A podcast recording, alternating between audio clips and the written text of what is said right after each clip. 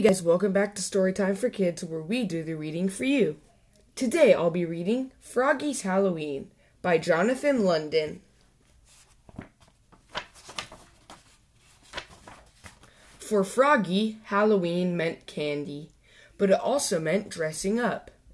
And he wondered, what should I be for Halloween? I know, cried Froggy, Super Frog! Flying high over the city, faster than a dragonfly, stronger than a bullfrog. No, something spooky. I know, cried Froggy. Ghost Frog! He poked two holes in his mother's best white sheet and draped it over his head. Ooh! No, something scarier. I know, cried Froggy. Vampire Frog! He put on his black cape, zwoosh, pulled on his mom's black tights, zup, put on his slick black wig, zat, and he said in his best Dracula voice, trick or treat, smell my feet, give me something good to eat, and if you don't, I don't care, I'll pull down your underwear. Froggy, called his mother. What?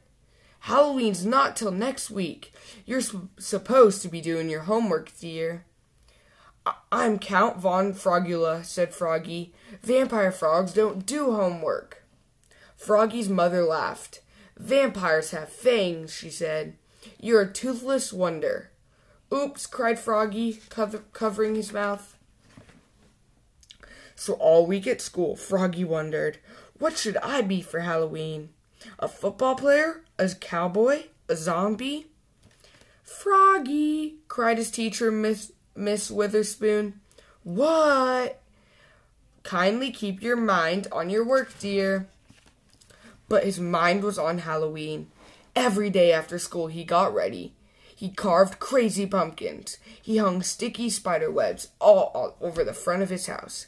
He hung his mother's sheet like a ghost in the wind, and he practiced. Trick or treat, smell my feet, give me something good to eat. If you don't, I don't care.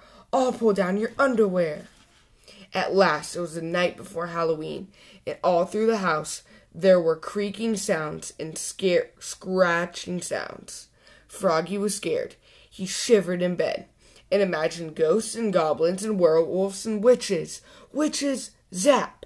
I know, cried Froggy. I'll be the Frog Prince for Halloween. And in the morning, he put on his black cape, zwoosh, pulled on his mom's black tights, zup, put on his slick black wig, zat, plunked on a gold crown, zunk, and flashed his mighty sword, ta-da! At the Halloween parade at school, all the girls thought he looked cute, especially Frogula. And that night, when the dark crept in and all the ghosts and goblins crept out to trick-or-treat, boo! Princess Frogilina leapt out and chased after the Frog Prince to give him a kiss. Eek! Cried Froggy. He was never more scared in his life. He leapfrogged over his mother. He leapfrogged over his father. He leapfrogged over his friend Max and flopped up Max's steps. Flop, flop, splat. He tripped on the porch, and Frogilina fell on top of him. The door flew open, and uh-oh, there stood the wickedest witch in the world. Trick or treat, squeaked Froggy, looking more red in the face than green. Luckily, Frogilina ran away, and the witch turned out to be Max's granny. In that Halloween, Froggy got tons of candy, but his sword had torn a hole in his candy bag, and by the time he got home, his candy was all gone. Oh no, cried Froggy. What's the matter? Asked his mother. He showed her his empty bag. Well, you're in luck, said his mother, holding up a bowl full. I guess nobody liked my treats. And what do you think she gave him? Chocolate-covered flies. Yum, cried Froggy. My favorite. Munch, munch, munch. Guys, I hope you enjoyed listening to Froggy's Halloween by Jonathan London.